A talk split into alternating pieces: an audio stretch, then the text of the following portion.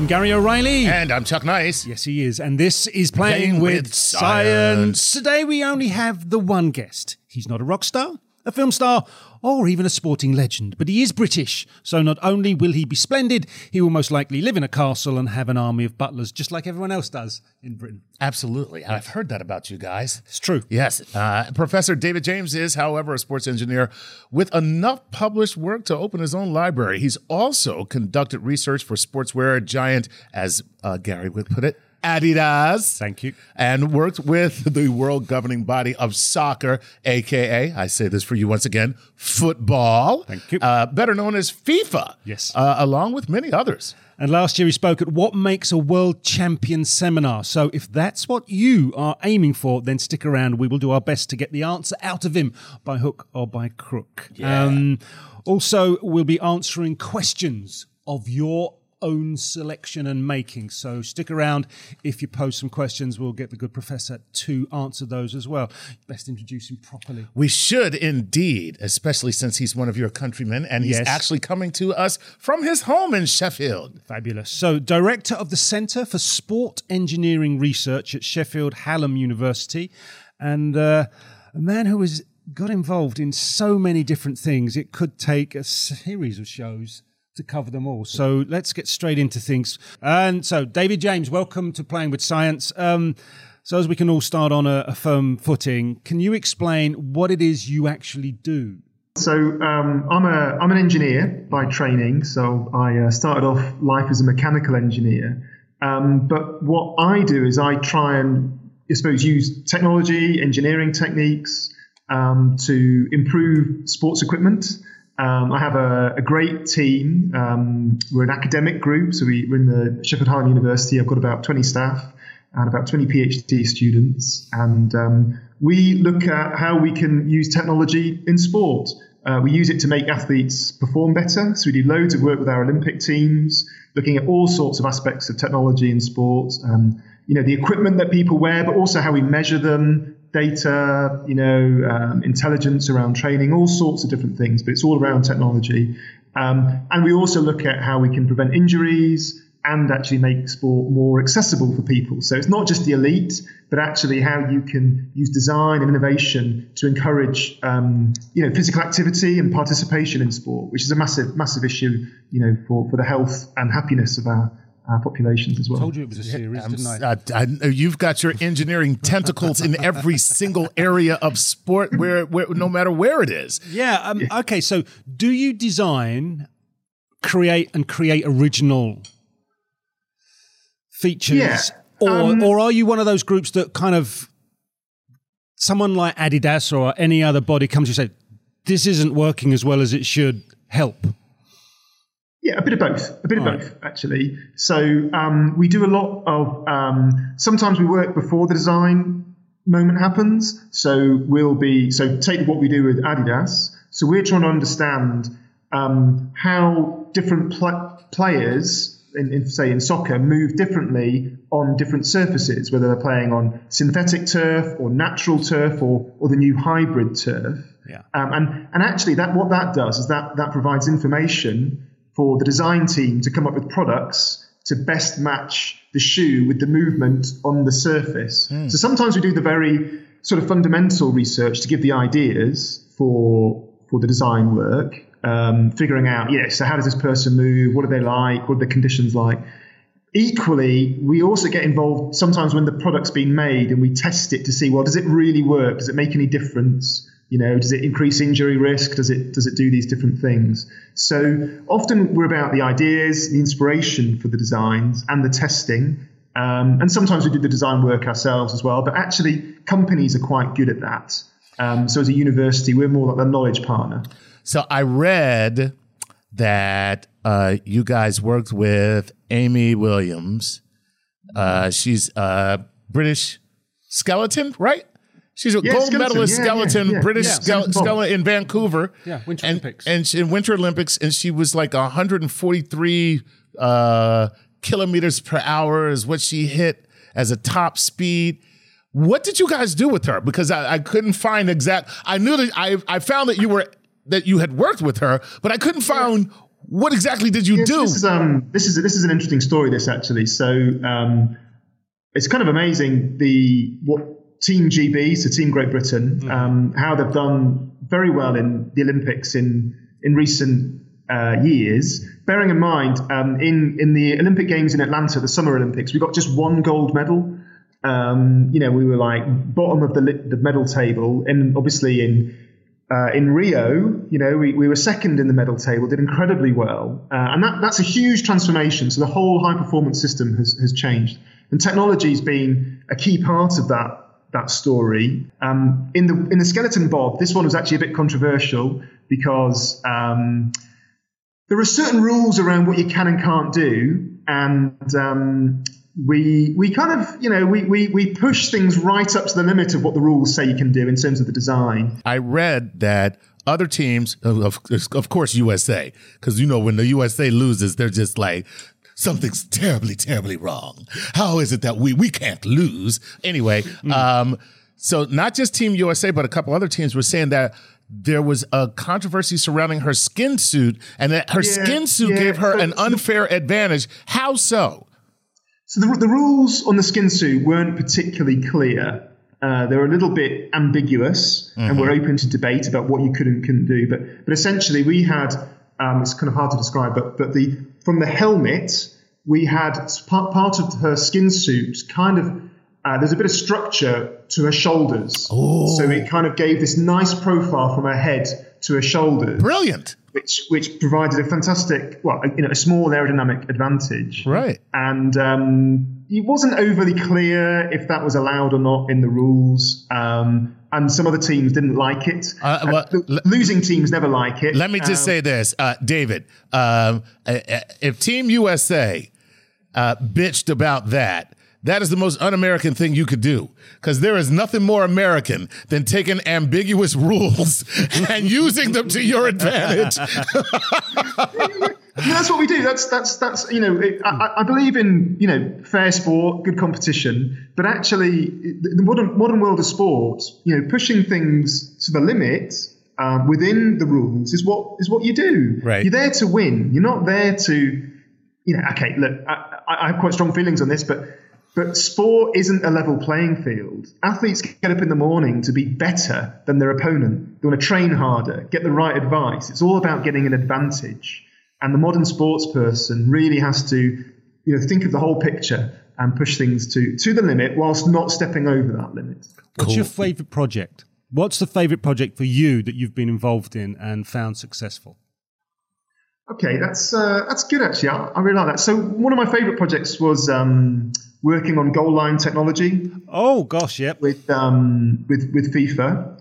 Um, that's been a great a great fun thing to do. So um, yeah, I, I, I work with FIFA, helping them to basically decide whether goal line technology should be used in soccer. So this is a system which tracks where the ball is um, in a soccer match, and it basically tells the referee if it's a goal or not. So that's been a great project actually, and So, it's been really good to see a very sophisticated technology be be introduced into the sport and actually change the culture of the sport because soccer has always been quite resistant to technology, Yeah. and I think it's um, it's really changed now actually, and uh, that's been a great great journey to be part of. So speaking of measurements and you know this goal line technology, uh, let's kind of knead that dough and push it out to all other sports because if you think about the one thing that is common in all the sports is there's a human being who's making a judgment call about a ball.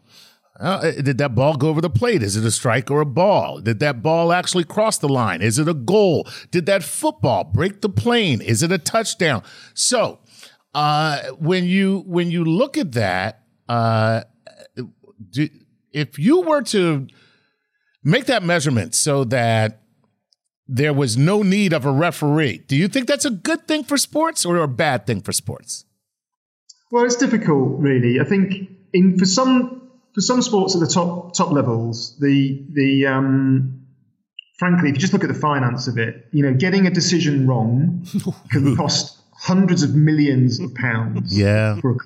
And it's it's really it's you know it's fundamentally unfair, I think, to have a decision that's that's wrong be implemented because it can totally change people's futures Uh, you know, whole cities can be affected by that if your team goes up or goes down. True. That's got massive implications. So some decisions are so important, they just have to be right. And you can see that, you know, in World Cups as well. It's maybe the money's not so important, but it's it's it's a massive, massive thing. You have to get it right.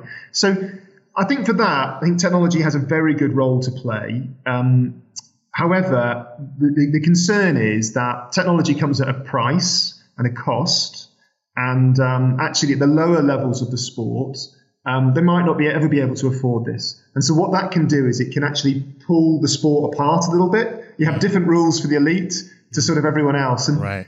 That's the challenge because you know the idea is that someone who plays football or baseball they're playing the same sport as their their idols the pros you know um, so it should be one sport not not different different forms of the sport for different strategies of the game. So that's that's the real challenge but you know technology is getting cheaper. Um, you know camera technologies mobile technologies computer technologies it's all getting cheaper. And as the systems get more developed and you get more companies in the game prices will come down. So hopefully we'll you know, become more open to everyone else. Maybe the two of you can explain something to me because you just said like whole cities, their fate can be Oh, yeah. determined. Oh, yeah. Okay. Now, we're not used to this here in America. Mm-hmm. Okay.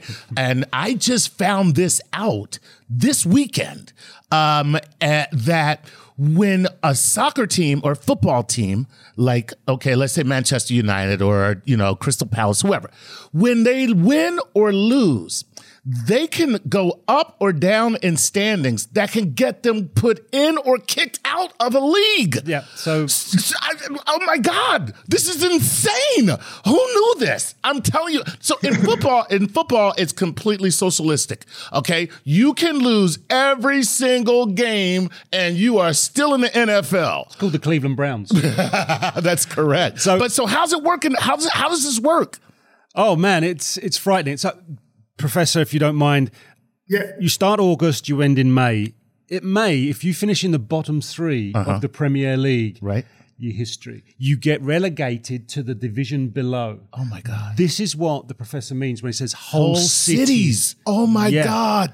And you know, if you lose one game, well, okay, you don't you don't like it, but you get on to the next one. But if you've been so bad and you finish in that bottom three, you're out of here. Now you can imagine that in a World Cup. It's not just a city or a club. Right. It's a whole country. Oh. Uh, Can you imagine if it got robbed of a World Cup in the final? Oops. Uh, so it's, the, the, the, the way the once you drop that pebble in the pond, the ripples can be enormous. and Wow. such ramifications. Wow. And so I think I think it's interesting the the um, you know this I mentioned about cities. So it's interesting in the UK that a, a really good sort of soccer team can really put your city on the international map. Um, so you know when I travel around the world, I say yeah, I'm from Sheffield. People say, well, wh- where's Sheffield? And I say, oh, it's next to Manchester. And a lot of people know about Manchester because they know about Manchester United and Manchester City. Eh, Pretty much anywhere I go in the world, eh, you know, because really, um, you know, throughout Africa and all over, people, oh yeah, I know Manchester, Manchester, Manchester, and so it really affects the the, the standing or, or, or how people view your city. So it has it has very deep, profound effects. These these decisions And Sheffield and being is in the really Premier League city. puts you in that top flight. So you have two big soccer teams: Sheffield United, Sheffield Wednesday. Don't ask me about the Wednesday. Sheffield Wednesday. Yes, um, Is that anything like Taco Tuesday? we'll talk. Um, then, then you have the Sheffield Steelers, which is a hockey team. Then you have the Don Valley Stadium, which is track and field. Um, not sure about basketball, but I'm thinking there is one. But that's ba- so it's it's known as the Sheffield Steel Sharks. City- Steph, thank you, Sheffield Sharks. So you've got uh, you've got a lot of sporting excellence in this area, as well as the good professor. And he's he doesn't have an army of butlers. He has a team. An army of PhD. Yes, an army of PhDs and PhD students. I mean, he's just seen my butler and raised me an army of PhD graduates. Right, we are going to take a break. Uh, when we come back, more with. I'm going to call him a sports engineer, but it doesn't seem fair. It doesn't cover anywhere near the work that he does. But Professor David James will be with us when we get back. This podcast is supported by FedEx. Dear small and medium businesses, no one wants happy customers more than you do. So you need a business partner just like you, like FedEx, who understands your passion for serving your customers because they have the same commitment towards you. That's why FedEx offers you picture proof of delivery, packageless and paperless returns, as well as weekend home delivery to 98% of the US on Saturday and 50% on Sunday. See the FedEx service guide for delivery information. What's more, FedEx Ground is faster to more locations than UPS Ground. Trust FedEx for timely deliveries. See what FedEx can do for your business. Absolutely, positively FedEx. Whether you're a family vacation traveler, business tripper, or long weekend adventurer, Choice Hotels has a stay for any you. And that's good because there are a lot of me's. Choice Hotels has over 7,400 locations and 22 brands, including Comfort Hotels, Radisson Hotels, and Cambria Hotels. Get the best value for your money when you book with Choice Hotels. Cambria Hotels feature locally inspired hotel bars with specialty cocktails and downtown locations in the center of it all. Hey, that's me. Radisson Hotels have flexible workspaces to get the most of your business travel and on site restaurants. That's me too. And at Comfort Hotels, you'll enjoy free hot breakfast with fresh waffles, great pools for the entire family, and spacious rooms. Hey, that's me too. I guess I'm just going to have to stay at all of them. Choice Hotels has a stay for any you. Book direct at choicehotels.com, where travel comes true. Welcome back to Playing with Science. Uh, this is a fabulous conversation that Chuck and I are enjoying immensely with sports engineer David James, professor from Sheffield Hallam University in delightful Britain, or we call it England, really. You sound a little homesick, my friend. Oh, I know, I'm getting teary. um, so, I said earlier on in the show that you spoke at a seminar about what makes a world champion. So, Professor, you're up. What makes a world champion? Is there a secret? Um, I think good athletes make world champions. Yeah. I think you know. Um, sometimes we get a little bit obsessed by the things that are going on behind the scenes. You know, the science, the engineering, the technology. Maybe we can make a champion, but actually, it's the it's the individual. And um, if you think about all athletes, great athletes, world-beating athletes, they're, they're extreme outliers.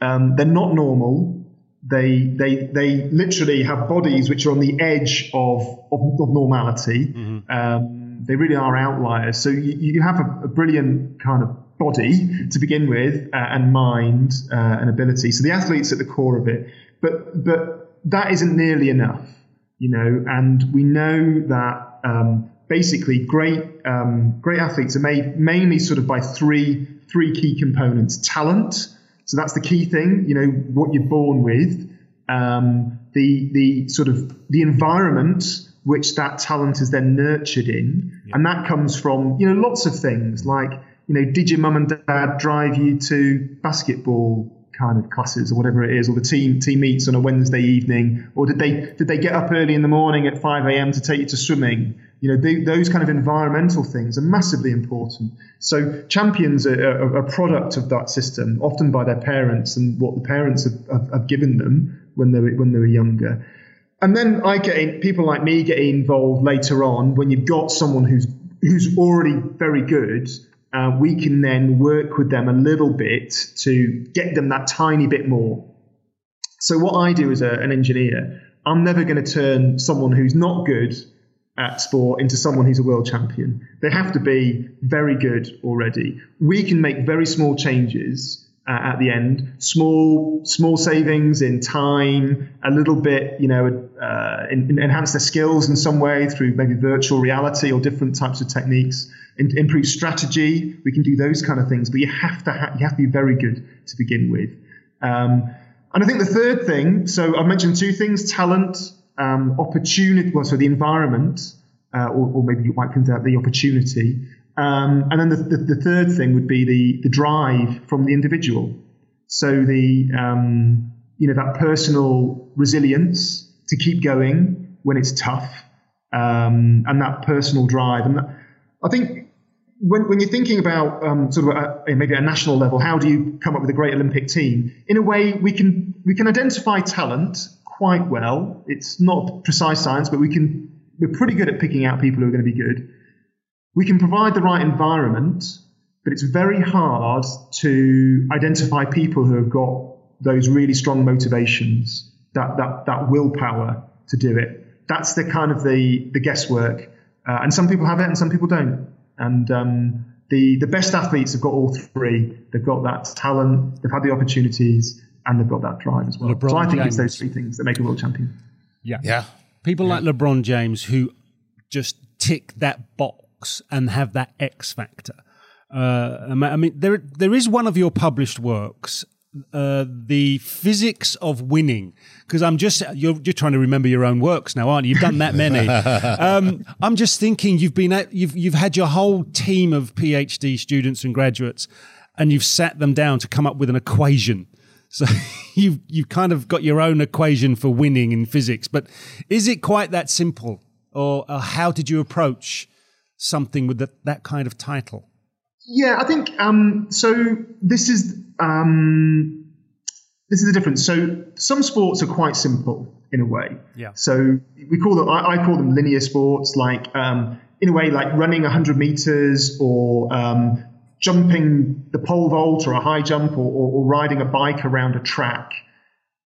But basically, those sports are measured by a single outcome, which is a time or a distance or a height. You know, and and actually, you can break that sport down into a number of key elements. Like, okay, I need to have so much pa- power delivered at this time, and I know I can deliver that amount of power out of my body, um, and that will achieve this speed on the bike if I optimize the bike. And you can basically make a very good prediction of what will happen. And so that's why the phys- physics come in because it's about the energy that the human body has, and then and understanding how we use that energy to get what we need to get done. You know, we can tweak things like the aerodynamics on the bike or the body position on the bike and things like that to, to do it. So it's, I'd say it's very deterministic. Like in a way, I can predict what's going to happen to within a sort of a fraction of a second, and then when the athlete goes to do it, they'll do that. Take a sport like soccer, you know, baseball, American football. We can't do that. We can't make predictions because you might have a plan. Yeah, I'm going to do this. Then what's the opponent doing? Hmm. And and then what are the what are the interactions with the team? So we can use physics and mathematics to describe what will happen in sport in these very linear, simple sports, which are measured, often measured in time or height or distance.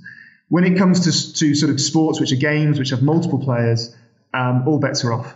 It's it's too complicated a system to, to try right, to model. So thank you for explaining that. Um, you've done work with wearable tech, not just the sort of telemetrics tracking sort of thing, but and then you've gone on to discuss how it can prevent injury and you're analyzing impact.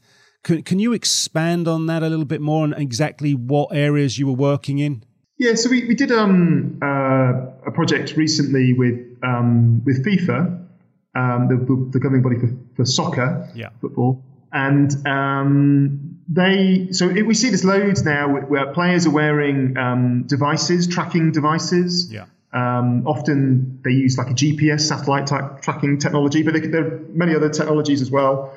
Um, they have other sensors in them as well, like um, we call them inertial sensors. So they've got accelerometers, rate gyros, magnometers, these kind of different devices to, to measure what you're doing. Um, the trouble with these devices is you have to wear them, and um, there's actually a potential risk of injury when you're wearing them. So um, often these devices are worn at the top of the back, Yeah. um, and you know, dare I say it, they're they're there to get good satellite coverage, so the satellite can see it very easily.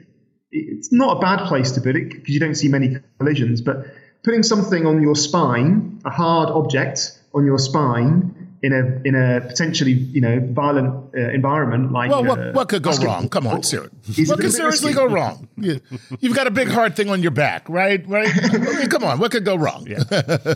So you know, uh, I think there. Are, so we we did this big study for, for soccer, and um, we tried to understand what the injuries could be uh, as players are wearing these devices, and we surveyed lots of medics and players who are wearing them, um, and we sort of identified these sort of injury scenarios.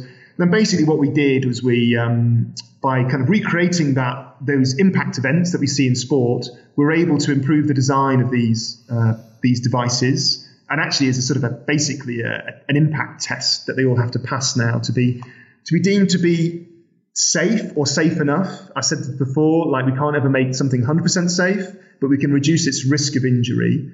Um, I think it's really interesting, and the, the, the NBA are doing exactly the same thing. I think it's even worse in basketball because you've got players potentially you know, landing on a hard court. Yeah. They've got this hard device on their back.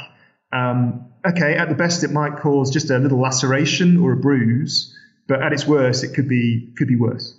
Yeah. So it's something that's being looked at quite a lot. Unless you're a delicate flower like me, in which case it would be absolutely devastating. Oh gosh, time to take another break after you've said that. Um, right, don't go away, Professor, because you are going to be back when we get back, and we will have cosmic queries here on Playing with Science and our sports engineering show. So uh, don't go away.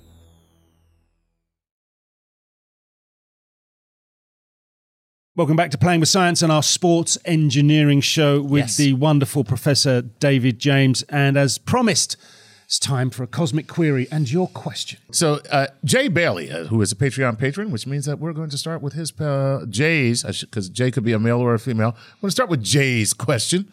Because if you support us on Patreon, uh, that's what happens. We give you a priority. Uh, my roller derby coach once commented that if humans were made to skate, our ankles would be on the front of our foot. I'm still a little puzzled about that. But what other changes to the human design could you imagine that would make human bodies more efficient for quad skates? What changes would you make for a roller skate? Uh, and it is Janelle. So Janelle is probably a girl from Chicago. Uh, what a what a wonderfully weird question, Professor. I think it's actually there's, there's some really interesting stuff in that question. Okay. Actually, um, sort of, I think the, the first thing is that the, the idea of having sort of a basically like an articulated joint on the front of the skate, uh, like an ankle, is of course something which is done in speed skating. So um, in the 1980s, we had the uh, the clap skate. So this is a, a- device which is a, a, a it's speed skating. You know, it's, it's very big in the Netherlands uh, in the Winter Olympics, and the, the clap skate is a classic bit of fantastic sports engineering. Where actually by putting that extra joint in at the front, so it's basically what happens is that at the toe, the, the, the shoe can lift off the, the, the hard skate which remains on the surface, and it just subtly changes the um, the biomechanics of, of the motion. And what that can do is it can actually improve the efficiency of, of the athlete. And the people who wear cl- clap skates can go you know quite a bit faster using less energy. So Does it's that not a allow more crazy power to be delivered through the skate? But of course, you know, if you think about the animal kingdom, plenty of animals have quite interesting locomotion. If you think about birds or ostriches, have kind of almost like a reverse knee. Yep. Um, and they can run very fast as well. So yeah, it's quite interesting to think about different ways of being. That's a great question, Janelle. Way now, to go. then we've got a great answer. And, and yeah, those skates sound just perfect for me in the winter. This is Noah, Noar21 from Instagram who says, What is the comparison of head injuries in football versus rugby? And I'll include soccer into that. So your football. Uh, um, uh, such as the severity of chances of having a head injury. Also, uh, do the use of pads and a helmet in American football contribute to higher chances of injuries solely because of the hard material? So a lot of a lot of stuff packed into one question. You can unpack it any way that you want. But you know, do you have any um, information on the comparison of head injuries uh, for American football, um, your football, soccer, and uh, perhaps rugby? Yeah, so I think um, look, this is probably the biggest topic facing um, sport at the moment in, in my world. This whole topic of concussion, um, you know, it's particularly relevant well across the whole all sports, all three of those sports: soccer, rugby, and and American football. I think the um, if I was to rank them, it seems you know in the data, American football seems to be the worst. Rugby would be second, and soccer would be in third place. So most of my work has been around soccer and rugby uh, from the UK. We, we don't get much work in American football, but obviously that you know we, we, follow what's happening there. I think um, it's interesting. I do quite a bit of work with rugby and um, rugby have been very um, cautious about, I suppose, allowing athletes, players to wear head protection or shoulder protection because they worry that it will change the playing behaviour of players. So players will be more aggressive when they go into tackles uh, rather than actually trying to protect themselves. Um, however, that is changing. Um, and actually, World Rugby, who are the governing body of rugby, they're, they're introducing potentially uh, like some, some head protection now. Um, is kind of coming in. They're going to legislate for that and shoulder pads as well. Um, it's, a, it's, a, it's a controversial issue though because they they are worried that if um, players wear this protection, they'll become more aggressive, and that might lead to injuries. So it'll change the playing behaviour. And I think that's what when we look at American football, that's what we see. We see actually because of the equipment they're wearing, it allows this potentially quite dangerous behaviour to take place on the field. Um, so that's a, that's a really kind of delicate um, delicate balance at the moment. So World Rugby are introducing uh, this idea of some head protection and shoulder protection, and um, lots of researchers are going to be studying how that actually changes behaviour in the game. Um, but you know, there's there's quite a lot of regulations around it already. Um, if you take the compare it to soccer, okay, so uh, in in soccer, this is also a topic actually. Um, particularly around this concept of um, heading a ball. So when you've got a, the football coming coming across and players head it, um, there's a lot of talk now about you know can this lead to dementia in, in older life or, or, mental health issues. I think that's very not very well understood at all, actually. And I know in in America, um, I think you've banned um, young players from heading footballs in, in training academies. I think that's true. And yeah. we've been thinking about that. What's the science for that? Is it valid? Is it not? I'm, you know, it's difficult because when you head a football, it's not a concussive injury. You know, right. it, um, or it's a, what you call a sub, subconcussive injury. But the idea is just these repetitive, right. low-level impacts that over time may cause, in, you know, uh, an injury. But that's very, very hard to measure or understand and track. So, so yeah, the science there is not very well understood at all. Rugby in a better place, but I think certainly um, American football is where it's really happening. Yeah, and those are some interest, interesting things that you point out. One, uh, one we see in American football that there is indeed a, um, a, a different playing culture because of the helmets and the pads. And so, one of the things that has been instituted this year in American football is the NFL leading with your head or leading with your helmet when you are tackling, especially the quarterback, is now a penalty. Uh, you know, also um, when you when a player is what they call vulnerable. So if a player is up in the air or a player is exposed on the field and you spear that player with your helmet, that's also now a penalty. And all of that is aimed at what you said, changing the behavior, the behavioral culture of the players. And it's difficult. It's yeah, hard to do. And I think this is the, the thing that we know, you know, I, I do a lot of work in impact protection and trying to make sports equipment safer. Um, but all we can ever do is reduce the risk because actually um, you can have very, very safe equipment, but if you play in the wrong way, you can injure someone, yourself or another player, by being very aggressive or, right. or, or behaving in a certain way. So as an engineer, I can't make sports safe. You know, I can reduce its risk, but if, a, if, if an athlete wants to go and do something, you know, a bit crazy, they're going to get hurt. Right. Um, and this is where the sort of the, the legal side of it gets a bit complicated because you know it can get a bit well you know you get, get sued. Oh you said if you're wearing this you're not going to get an injury. Well you know if you behave in a certain way you're going to get injured. Doesn't matter what you're wearing. Wow. And also uh, i do have an answer for it and that is bubble wrap. Bubble wrap.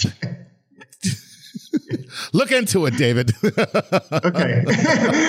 Okay yeah, no, seriously. I mean, there's some really exciting. Just, just very quick, just in terms of stuff that's happening. I mean, there's some brilliant science happening here. We're doing a lot of work in what we call. Um, it's a really cool material called auxetic foams. So a conventional material. This is really this is amazing science. A conventional material. When you um, when you stretch that material, okay, the material gets thinner. Thinner. Right. So as, as you stretch it out, it gets thinner. Yeah, this is typically what happens. Right. Um, and that's a conventional material. It's, it's to do this thing we call a Poisson's ratio. It's a material characteristic. But anyway, an auxetic foam is a kind of a it's a new new idea, um, and we can make them in foams. And what happens is when you pull that that foam, this padding material, it doesn't get thinner; it gets fatter, so it actually grows. Wow. A, it does the opposite of what you think. And what this means is when you have an impact event, normally what happens is the material flows away from the impact location. With this material, it flows, Flows to- towards right. the impact location. It's it's really really an amazing thing. It's called a smart material. We call it smart material, and it's um we're we're, we're exploring that and how we can use it in helmet protection. Um, we've been looking at it for um, baseball and cycling helmets and all sorts of different sports. That is cricket. fascinating. Fascinating stuff, man. Thank you for that. That's great. All right, Sean Larson here. Question from Facebook. What effect does the shape and curvature of a snowboard have on its efficiency or path of travel down a hill? It's a, well, again, it's a, it's a really good question. Um, it's a bit it's a bit complicated actually. Um, so what what happens is the main thing that slows a, a snowboard down is the is the friction between the snow and uh, and the board. And actually, that that friction is independent of the contact area. So this is what science says. So it doesn't matter how big it is or how small it is, you'll always get the same frictional force. Because as the as the as the as the as the contact area gets smaller, the pressure gets bigger, so you get more resistive force. As the as the contact area bigger, the pressure gets less, and you get less resistive force. And the two kind of ban- always balance each other out. Um, so actually, the, the thing that determines how fast your snowboard goes is the is the friction between the, the, the snow and the board. And the only real way you're going to make that to go lower is by having a low friction, like like waxing the board, um, or, or using other silicones or sprays on the board to to improve the or reduce the friction. That's something we've also looked at, kind of having almost like injectors of putting like almost like kind of uh, lubricants on the Like a of snail. to make it faster. Like a snail, you turn the board into a snail. You have the you have the lubricant so you come can- out of the board. have almost like have kind of uh, like I can't, I've forgotten what, what it was now. It was going on, but to, to try and reduce that coefficient of friction. But it's not really to do with the shape. It's to do with the the friction between the two surfaces. Friction. Cool, man. Wow, that was cool. Now, since you said that, let me ask you a, just a follow up question, just for out of curiosity's sake. What is uh, what's your favorite sport with uh, respect to uh, Newtonian physics? Uh, that's a good question. Okay, uh, I love the pole vaults actually. um, so Interesting. uh, I think the pole vault is pretty amazing. It's an amazing thing that people do to, to do that this kind of incredible gymnastic maneuver at six meters in the air is just totally extraordinary. But there's an incredible bit of physics behind it, right? So bear with me. I'll, I'll try and take this through really quickly. Basically, what, what you have is the pole vault's all about translating um, kinetic energy running Yep. into potential energy, which is about height. So it, some might call it gravitational energy, which is how high you can go. So you, you go, you, you move, you, you're turning movement into height. And of course, at the top of the jump, you have no speed. You've, re- you've reached a zero velocity and you've just turned all your energy into height. So you can do a calculation, right, which goes, well, what is a theoretical maximum speed I could run at? Okay, so you take Usain Bolt. Okay, how fast can he run at? So he can run at like 10 meters a second when he's sprinting, you know, 10, me- 10, 10 second, 100 meter sprint. Running at full speed, you can calculate how much energy that athlete would have, right? If they do the perfect jump, they can use turn all that kinetic energy into gravitational energy. And what that does is it means you can calculate how high they could theoretically go with perfect technique if you had the perfect athlete running at full speed as fast as Usain Bolt could run. And what it turns out is that that height is like six meters 40, okay, Okay. which isn't that much higher than the current world record at six meters 18, I think it is. Wow. And so what have happened is pole vaulters have reached a ceiling of physics. They they can't go any higher because they just don't. There's no way of putting more energy into the system.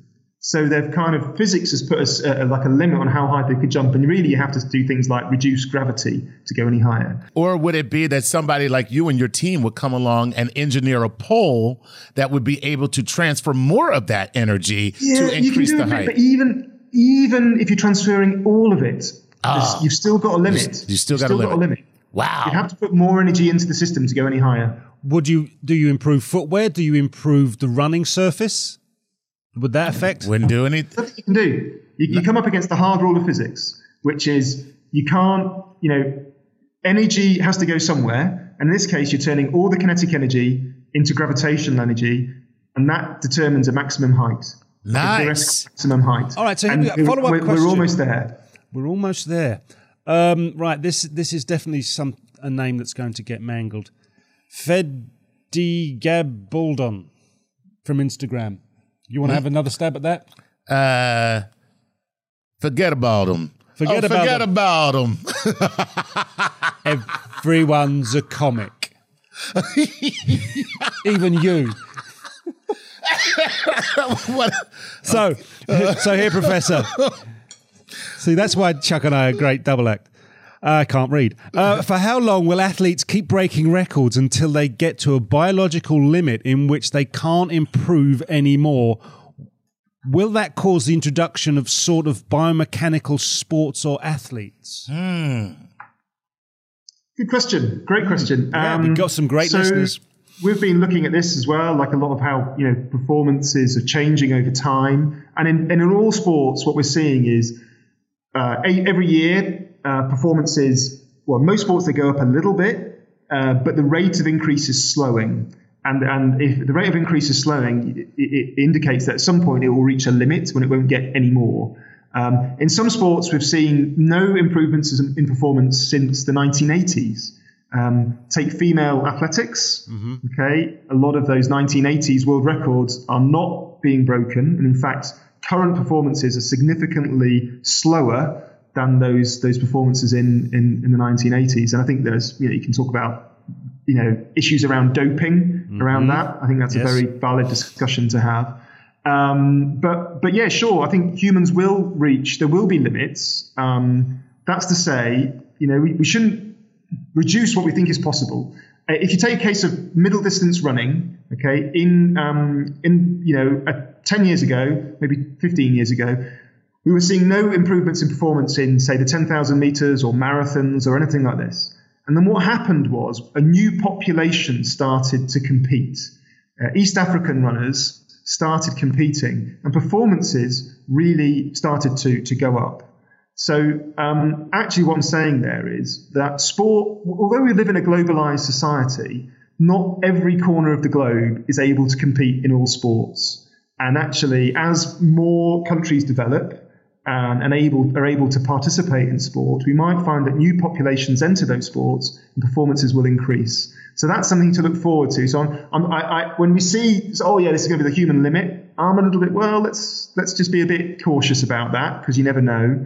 Um, and sure, you know, um, when those limits are reached, who knows what we want to do in sport? People like progress, and yeah, maybe, maybe there will be some some changes, or maybe sport will change, or maybe we'll be more interested in these more complex sports, maybe like football and soccer, and basketball, which aren't quite so deterministic. Hmm. So, do you ever foresee a time that when it comes to human performance improvement, that we would integrate the technology directly into the athlete? For instance, a chip that might perhaps increase your production of adrenaline or that uh, actually stops you from producing uh, malolactic acid after your you stuff like that Uh, could you Yeah, yeah, absolutely. So you know, you're getting into the into the realms of, I suppose, what's called transhumanism. So um, as you know, we start to develop, integrate the technology, change our bodies in different ways. Um, yeah, I can I can totally see that happening. It's it's kind of happening somewhat already. You know, um, if hundred years ago, if you'd said that a child being born today is almost certainly going to live to hundred, that would be considered to be completely crazy. And so, in 100 years' time, you know, things might be very different for, for humanity as well. And, um, you know, that sounds a bit science fiction, but you know what? Science fiction is becoming science fact in a lot of places, in a lot of aspects of our, of our lives. Um, so yeah, I think I think all these things can can are possible. I think the you know there, there are big big ethical debates about whether we want it, um, what it means to be human, and um, and who would have access and who wouldn't. You know, uh, these things can come at a cost. Certain nations start, you know, they start building almost like these super athletes, and it, you know that starts getting a bit crazy. So I think there's big political, ethical um, debates to have around that. cool Yes. Um, well, that is our show. Professor Oh, man. David James, thank You you, so much. Such a pleasure to talk to you, man. Yeah, You're, uh, you're th- fantastic. Chuck, yeah. do you now realize that from maybe 1980 to now, Mm-hmm. so much has changed? Absolutely. There's so much more appliance of science, so much more technology in play that you don't quite realize is there. So, uh, yeah, it's, it's, uh, it's pretty cool when you find know. people like Professor developing He's fantastic. and making things happen. And I didn't even get a chance to ask him about drag force. Good. Right, that's been playing with science. I've been Gary O'Reilly. And I'm Chuck Nice. and there's no drag force here. No, uh, look forward to your company next time.